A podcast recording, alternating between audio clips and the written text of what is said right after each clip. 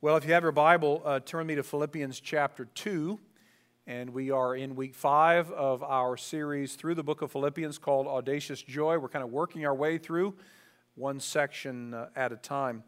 On February 7, 2010, immediately after the Super Bowl, CBS debuted a new show called Undercover Boss. Anybody seen the show? Some of you have, I'm sure, yeah. In fact, it may still be going on. I don't know. It's been on for 9 or 10 years. And the whole premise of the show is that a CEO or founder of a global organization or company, like, and there were dozens that were featured, 7-Eleven, waste management, hotels and all kinds of businesses, they would actually go undercover, hence the name. They would sort of don a disguise, and they would work as a normal employee as a way to kind of figure out what goes on, you know, behind the curtain, so to speak. In fact, the description for the series by CBS says this: Undercover Boss is a 2-time Emmy award-winning reality series that follows high-level executives as they slip anonymously into the rank and file of their own organizations. Each week, a different leader will sacrifice their comfort of their corner office for an undercover mission. Now, there are I've only seen the show a couple of times, but there are 2 things that stood out to me in the times I watched it. The first one is the lengths to which these bosses would go to remain anonymous. I mean, some would put on wigs and fake mustaches, fake beards, different outfits and different things so that they could blend in. And the second thing that stood out to me is some of the conditions that these bosses would find themselves in. Filth, squalor, insects, you know, depending on the organization. And so they really would get sort of knee-deep in the middle of this stuff. Now, the idea, of course, of an organizational leader or even a boss or even a king, for that matter, who would assimilate into the common people is nothing new. If you are a Lord of the Rings fan, you recall how King Aragorn disguises himself as Strider, the ranger of the north. We see this in classics like Robin Hood, Ivanhoe, and even throughout history. If you're a history buff, you may have read somewhere that King Nero of Rome was said to, at times when he was the greatest, most powerful man in the universe, he would put on the clothes of a commoner, and he would go out at night and sort of mingle and try to pick up women and start fistfights with men, and he would just sort of blend in to see what or how the hoi polloi, the normal person, would live. So again, this is not a new concept. Undercover Boss was not the first to come up with this idea of a boss or even a king going incognito to see what's going on. But what we're going to see in Philippians chapter 2, which is, I guess, a derivation of that theme, but it's actually a true story, and it's unlike any story that's ever been told. Philippians 2 tells the story of a creator king, the very king of the universe, the maker of the universe, who would not simply dress like the people that he made, but would actually become one of them, not simply leaving a corner office, but leaving the perfect confines of heaven itself to be born in a stable in the middle of nowhere. And what he would do not to see behind the curtain, as it were. He already knew what was going on behind the curtain. But he would do that. He would make this incredible sacrifice out of love to rescue a people enslaved by sin and to unite that same people on mission. So here's kind of the way this section will flow. It's kind of a big indicative imperative sandwich, you might say. It starts with the indicative of what God has done for his people by way of the church. And then there's the imperative, the command, and that is the plea to be unified again. And then there's the indicative of what God has done through the person and work of Jesus Christ. And so that's kind of the way this passage will flow. I've given it the title, The Humility of God, which may seem like an odd title, but I think it'll make more sense as we move along. So we're going to cover verses 1 through 11 of Philippians chapter 2, but let me begin by reading verses 1 and 2. Here reads the word of the Lord. So if there is any encouragement in Christ, any comfort from love, any participation in the Spirit, any affection and sympathy, Complete my joy by being of the same mind, having the same love, being in full accord, and of one mind. So Paul begins this section with the word so or therefore, and then this conditional word if. He says if. Now, in the Greek language, the New Testament was written in Greek, you have three different types or classes of conditions. This is called a first-class condition, and in which the protasis, or what is assumed, is actually assumed to be true. And so what Paul is saying, he's not saying if there is any encouragement, as if, hey, you might find some encouragement in Christ, you never know. But actually, he's assuming this to be true, so we might actually read this as since. Now, we see these first-class conditions throughout the New Testament. For example, we'll see in just a moment when Satan tempts Jesus. He says, if you are the Son of God. Well, he knows that Jesus is the Son of God. This is assumed to be true. Paul in 1 Corinthians 15 says, if Christ as preached, as raised from the dead. Well, we know that that's how Christ is preached. So we might read this as since there is this encouragement, you have these things. Now what are these things?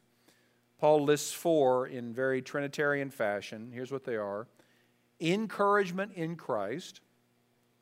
Comfort from the Father's love. Now, the phrase, the Father's, is not in there, but I'll show you why I think it's implied. Participation in the Spirit. And heartfelt compassion, which Paul refers to as affection and sympathy.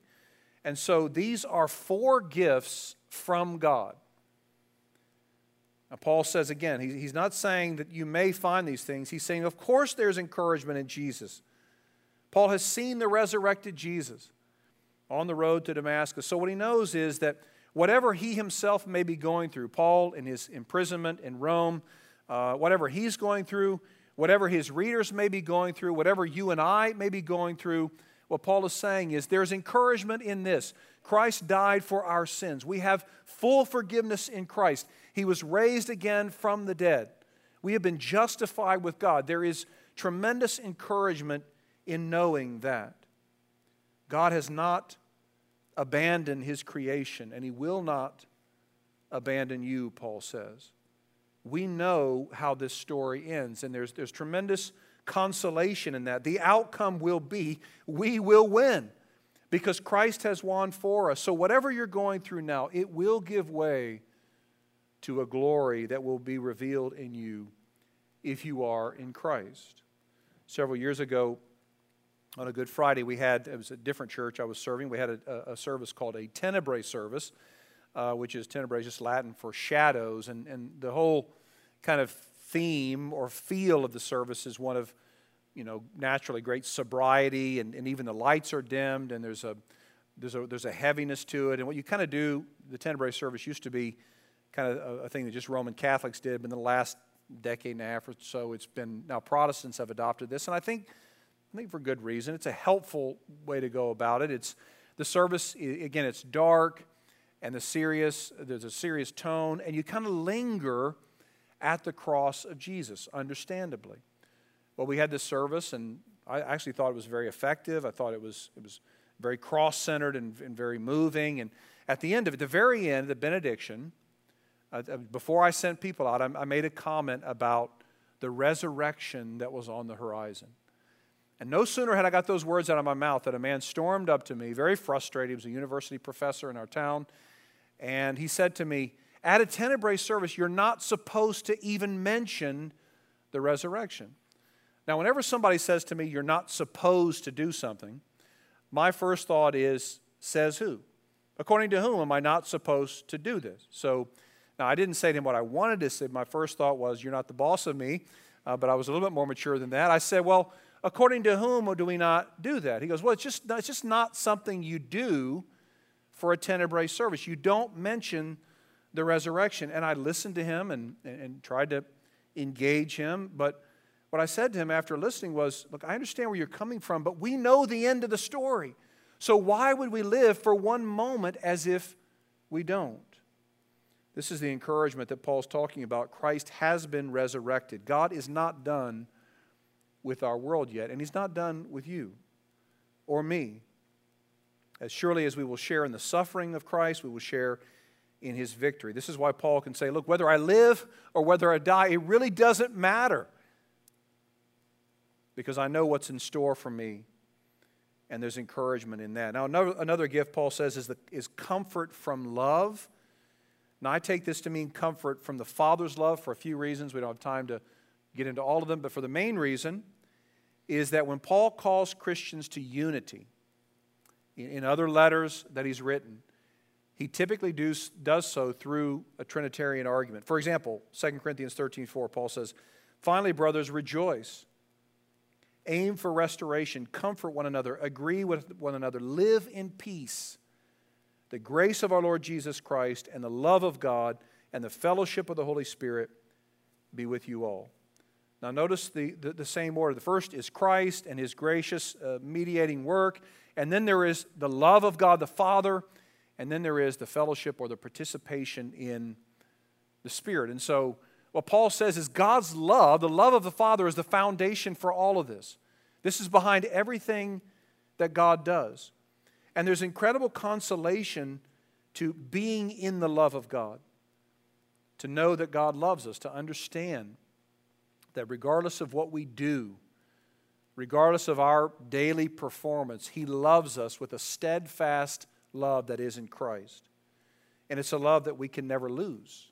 There's tremendous consolation in that, because then whatever we go through, or whoever may accept us or reject us, or whatever our approval ratings are for the day by our kids or our parents or our neighbors or our boss or whatever it is, we can know for sure that the love that we really have, the love from our Father, is actually fully ours.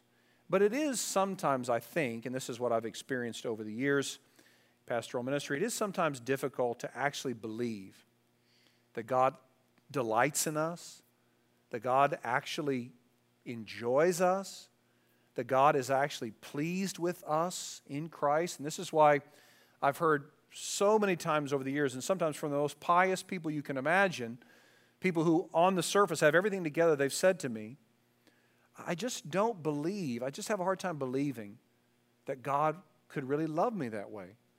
I mean, the way that I sin against Him, the way that I fail Him, the way that I fall short, I have a hard time believing." In fact, it was the missionary and Bible translator David Ford who once wrote, "This is perhaps the hardest truth of any to grasp. Do we wake up every morning amazed that we are loved by God?" Now, fortunately, Paul tells us elsewhere that the love of God is poured out into our hearts by the Holy Spirit, which is the next gift that Paul mentions, participation in the Spirit. So not only does the Holy Spirit indwell, live within the believer when a person is made alive in Christ, but the Holy Spirit also immerses every believer into one body of Christ, this body which is a living organism and is being formed into the image of Christ by the Spirit. So as a result of that, what we have is that final gift, and that is a heartfelt compassion. Those who understand the gospel, those who have been gripped by the grace of God, necessarily extend compassion and grace to others, and this comes to embody the believing community. So here's our first point this morning as it relates to the reason for this unity. Our reasons to stand together in unity are abundant: the encouragement of Christ, the love of the Father, and participation in the Spirit. So when this triune God saves us, He rescues us not only from sin and hell and eternal condemnation, but also from our own independence.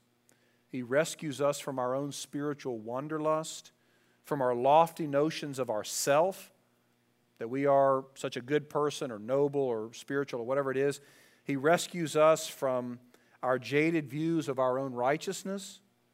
When God makes us alive in Christ, He places us into a family of believers who will share our burdens, speak to us in grace and truth, accept us, pray for us, love us, forgive us, and extend compassion toward us. And it would be on the basis of these gifts, Paul says, that we are to stand together in unity, which he'll spell out in the imperative. We get to the imperative part of this section, and we see it's all about pursuing unity. Again, verse 2, "Be of the same mind," he says. "Have the same love," again, verse 2. "Be in full accord and of one mind. Now, being of the same mind doesn't mean that we necessarily have to agree on everything.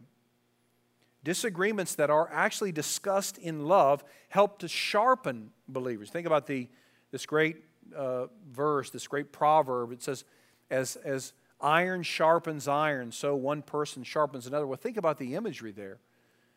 Have you ever, of course, in the ancient Near East, this would have been right in the forefront of their minds. Iron sharpening iron is steel clashing against steel, which is going to cause sparks to fly and a loud noise, a crashing cymbal, as it were. And so it's not that we must agree. As Christians, we are free to disagree on things. Since none of us is perfect nor sees things perfectly, it is the back and forth that God often uses to shape us and to mold us. Hopefully, you can think back on some times in your life, and you don't have to go back too far, where someone has disagreed with you respectfully, and that's caused you to change the way you think about something. If you haven't changed the way you think about anything in months or years or decades, I mean, this is a major problem. This is a very significant problem. We should be, as part of that back and forth, the engagement of, in Christ's body, we should be encouraging one another and even thinking differently about things. Now, of course, I'm not talking about core beliefs or doctrinal matters. I'm talking about just different perspectives and ideas and thoughts and views of things. When Paul talks about unity, he's not talking about uniformity. That is to say, everybody thinking and sounding and looking the same way. What he's talking about is by these phrases, is a unity of purpose. Tripper Longman, New Testament scholar, has a great commentary on Philippians, says this: Paul does not impose on them, that is the Philippians, an obligation to agree on everything, but wants them to be intent on one purpose, to have the same priority. So it's okay. You're sitting around at lunch with someone or coffee and they say something that you don't agree with. You don't have to simply nod in affirmation. You're able to push back in love. You don't have to agree on everything, but we should be united in our priorities. What are those priorities? Philippians will spell them out. Seeing the gospel advance through the world. This is a priority that we should be united in. Seeing those enslaved to sin set free by Christ's power. We just sang about it. We've been set free. Now we have a message of freedom and forgiveness to share with others. Seeing the hurting cared for. Seeing those who are marginalized welcomed into community. Seeing all people, regardless of race, religion, background, moral record, treated with respect and dignity and honored. And we have a real obligation and an opportunity right now to demonstrate that sort of oneness, don't we? With everything going on in the world, somewhere in the middle or the back end of a pandemic, we don't know when this thing's going to be over. We have a real opportunity to demonstrate for a watching world our unity of purpose. The fact that we are gospel-centered. The fact that we recognize the grace that we have received, so we extend grace to others. And think about this.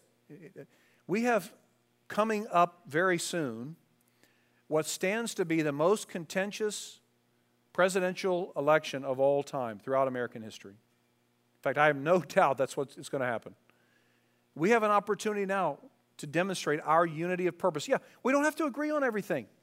We don't have to agree on it, but we should be unified in this purpose to see the good news of the gospel advance, to see people treated with dignity, respect, love, and to see this offer of forgiveness extended. So along those lines, Paul says this in verses 3 and 4. Do nothing from selfish ambition or conceit, but in humility count others more significant than yourselves. Let each of you look not only to his own interests, but also to the interests of others. So in order for these priorities to be realized, Paul says very pointedly, you're going to have to stop thinking so much about yourself. Now, this would have gone against all the prominent teachers of their day. Whether it was Homer or Aristotle, so much of the teaching was rooted in self-actualization, becoming the fullest, best version of yourself. And Paul says, no, you're going to have to go against the teaching, the ethos of the day. You're also going to have to go against your natural inclination, because the natural inclination of the human heart is to self-preservation, self-advancement. And Paul says, no, you're going to have to put those things aside. Now, why would Paul plead with this church that he loves so much, and this church that, frankly, he's seen the gospel advance through? Why would he plead with them not to be conceited or self-absorbed? Because he knows that selfishness is not a sin tendency that anyone ever fully conquers or completely outgrows. Here's our second point.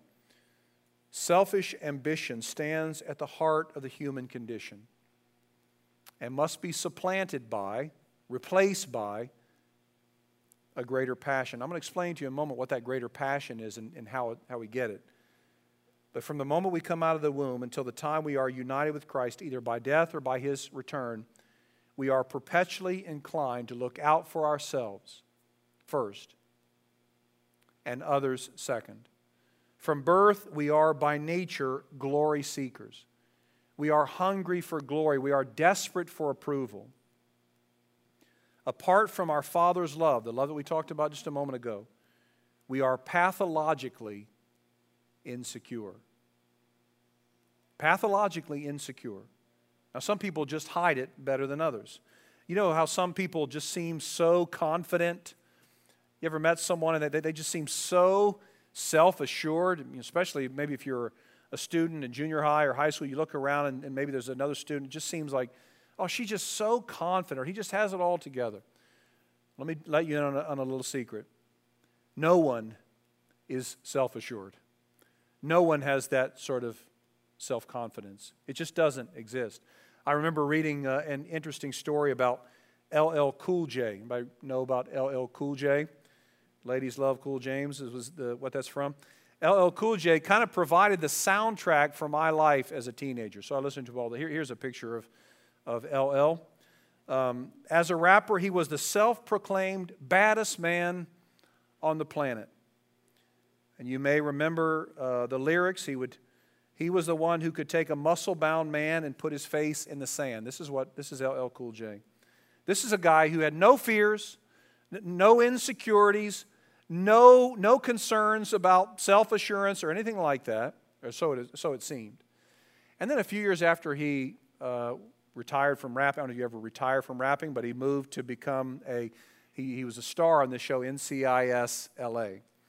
And if you'll notice, and you can fact check me on this, for the first 3 or 4 seasons, LL Cool J never appeared in a single scene without a hat on. He always had a hat on, always. And then, now people just thought it was a fashion statement and so on, but then they started to realize, like, this guy always has a hat on. He's never seen without a hat. Funerals, serious events, hosting award shows, he always has a hat on.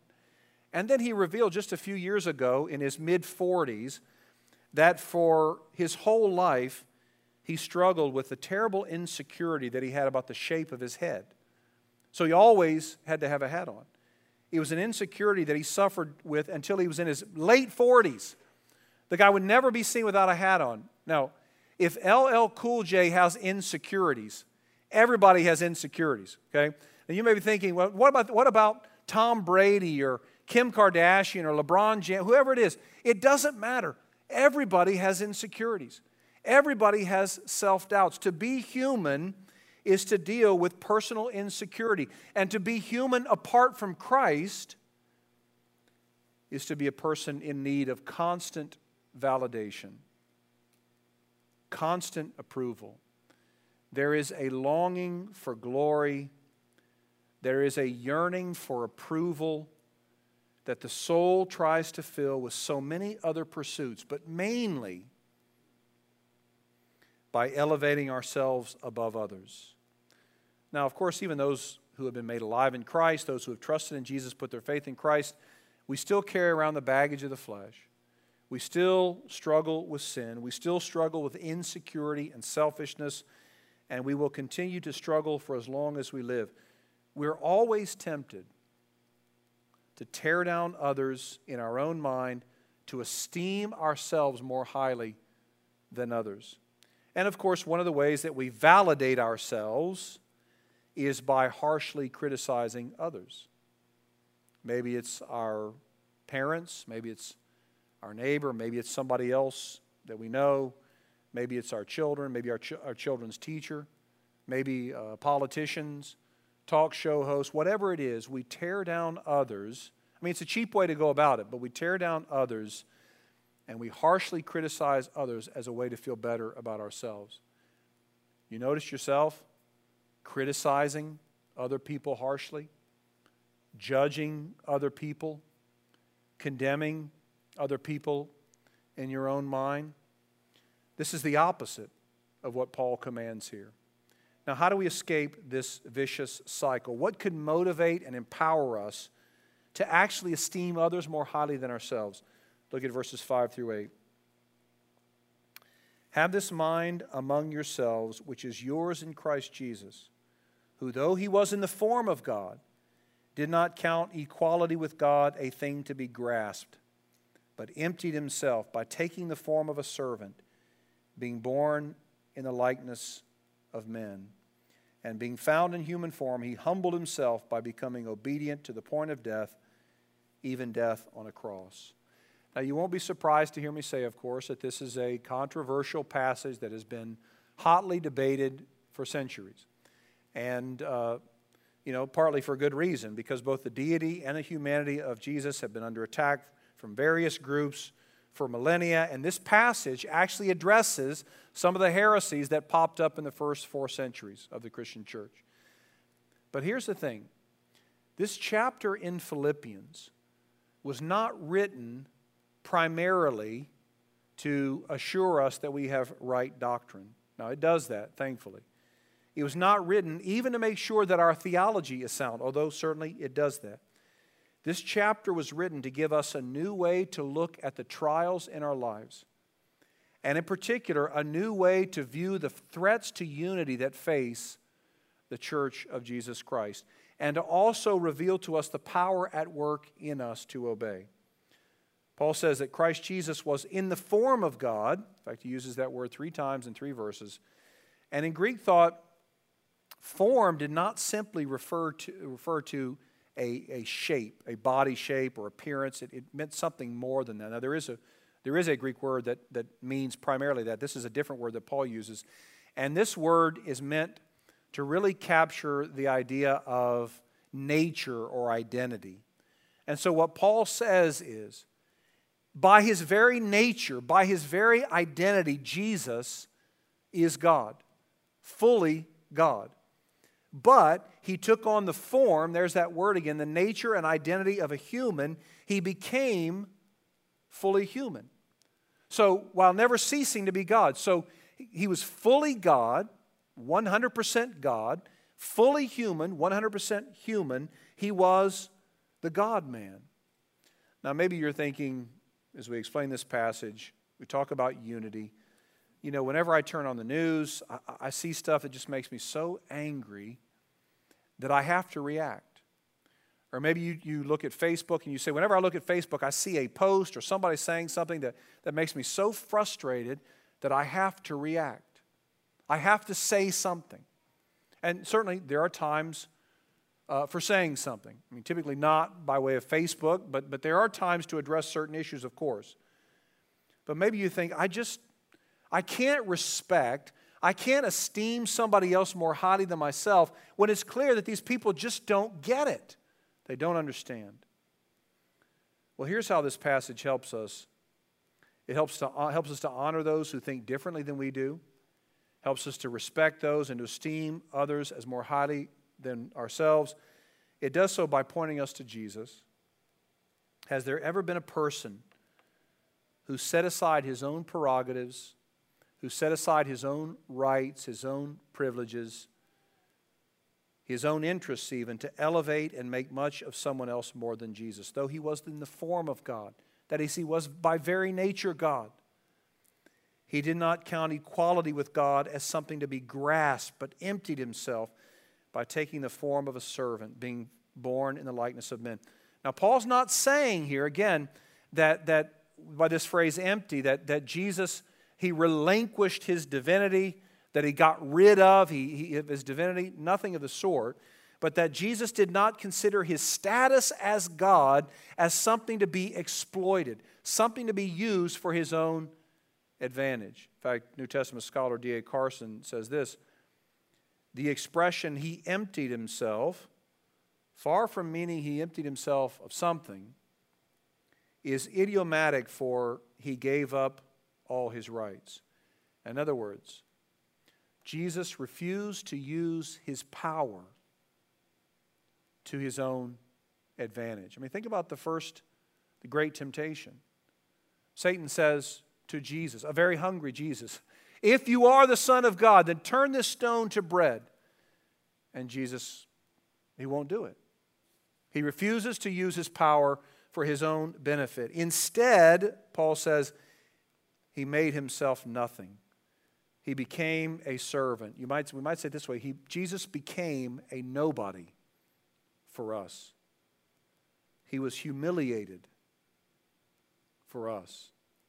He left his Father's right hand where he forever existed in perfect harmony, and he came to the earth as a helpless babe. Now think about this. This is a crazy thought we can't even get our mind around. The God of the world, who according to John 1 oversaw all of creation, determined to sit in soiled clothing in a manger, and actually had to wait for his mother to wipe the spit up off his chin. This is the God of the universe. Jesus became a servant, and not just a servant. I believe this is meant to point us back to the suffering servant of Isaiah 53.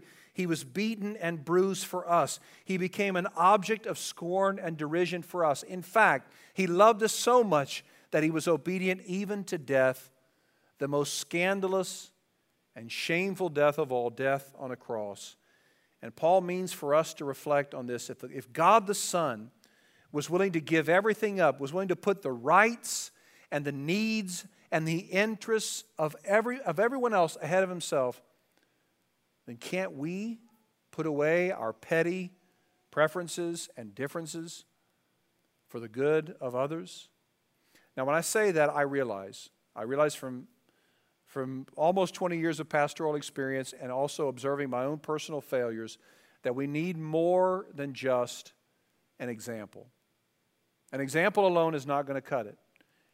We need more than just an example, which is why this keeps getting better and better. And I was studying this week and then going over it again yesterday, and I just couldn't help but nerd out on this verse 5. It's just so good. Look at verse 5 with me. Have this mind among yourselves, which is yours in Christ Jesus. Now notice in what I just read, Paul doesn't say, as the King James says, let this mind be in you, which was also in Christ Jesus. Because the King James presents this as purely an example. Christ is our example. That really misses the point.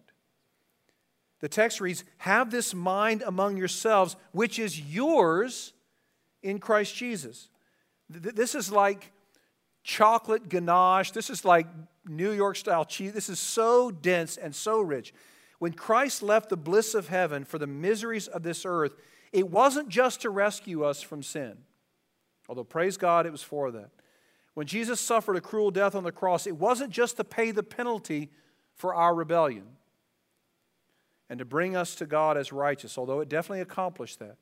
When Jesus served others and sacrificed his very life for undeserving sinners, it wasn't just to give us an example to follow, although it did that.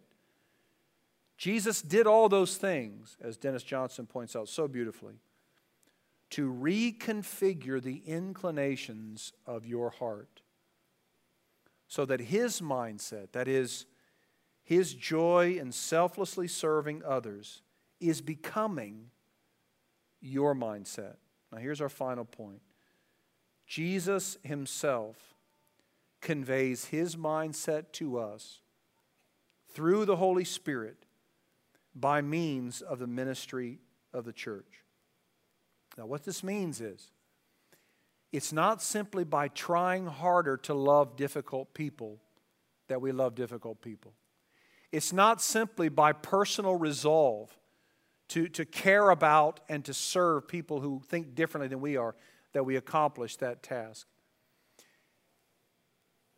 It is by the work of the Spirit, going back to verse 1, the participation in the Spirit, who, as we depend on Him, will gradually replace our conceited interests with a greater passion, and that is a passion for the glory of God and the good of our neighbor. Remember, I said that selfish ambition must be replaced, supplanted by a greater passion. That greater passion, again, is for the good of our neighbor, for the glory of God.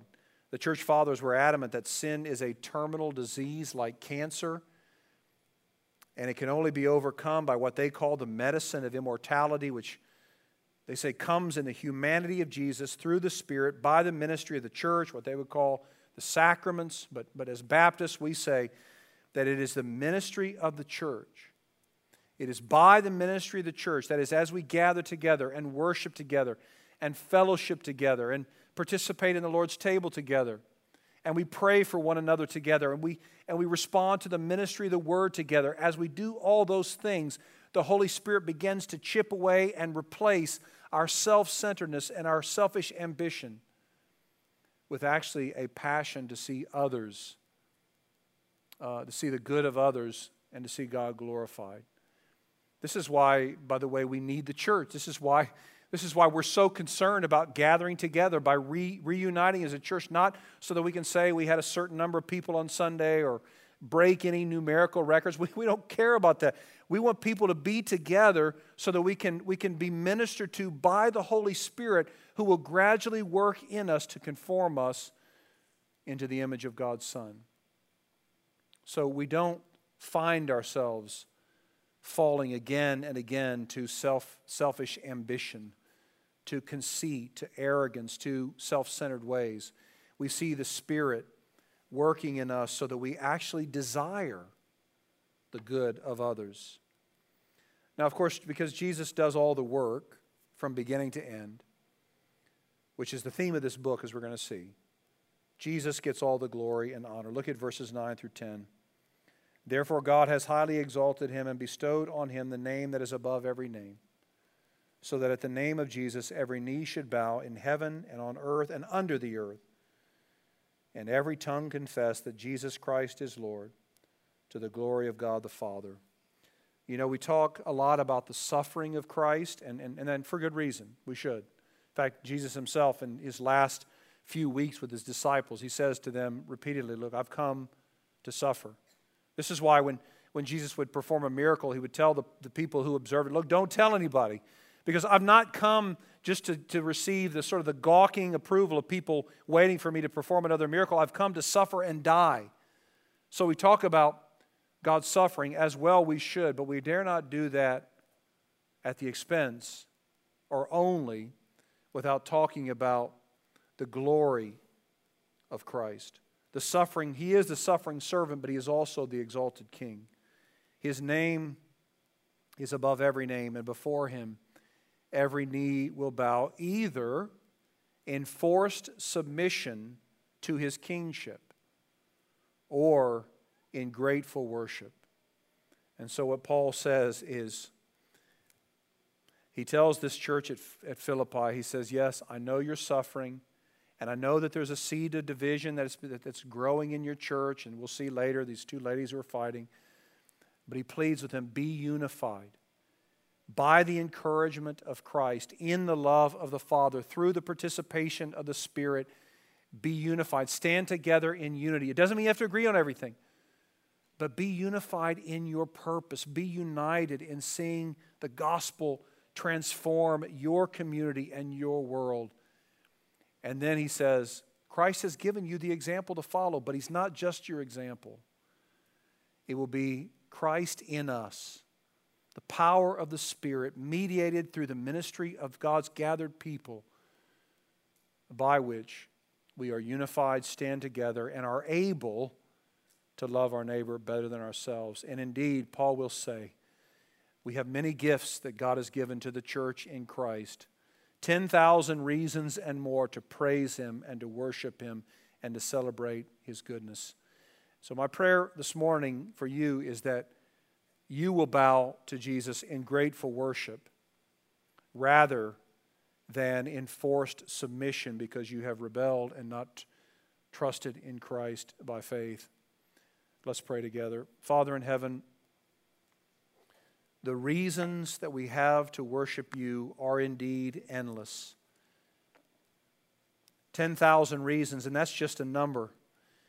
It doesn't mean that's the specific amount. We have more than that. We know that you have given us all the treasures that are in Christ by faith alone. And I pray this morning, Lord, for the person who's here who is really struggling in his or her faith.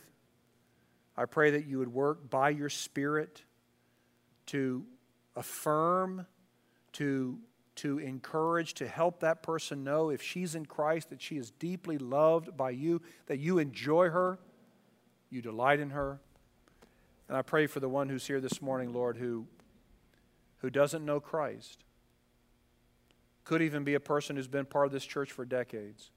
Maybe it's a person here who's just investigating. Maybe it's somebody who's watching online from their office or kitchen, and they've never really turned in faith to Jesus. Lord, we know that there's no one who is beyond the reach of the gospel, and there's no one beyond your power to save.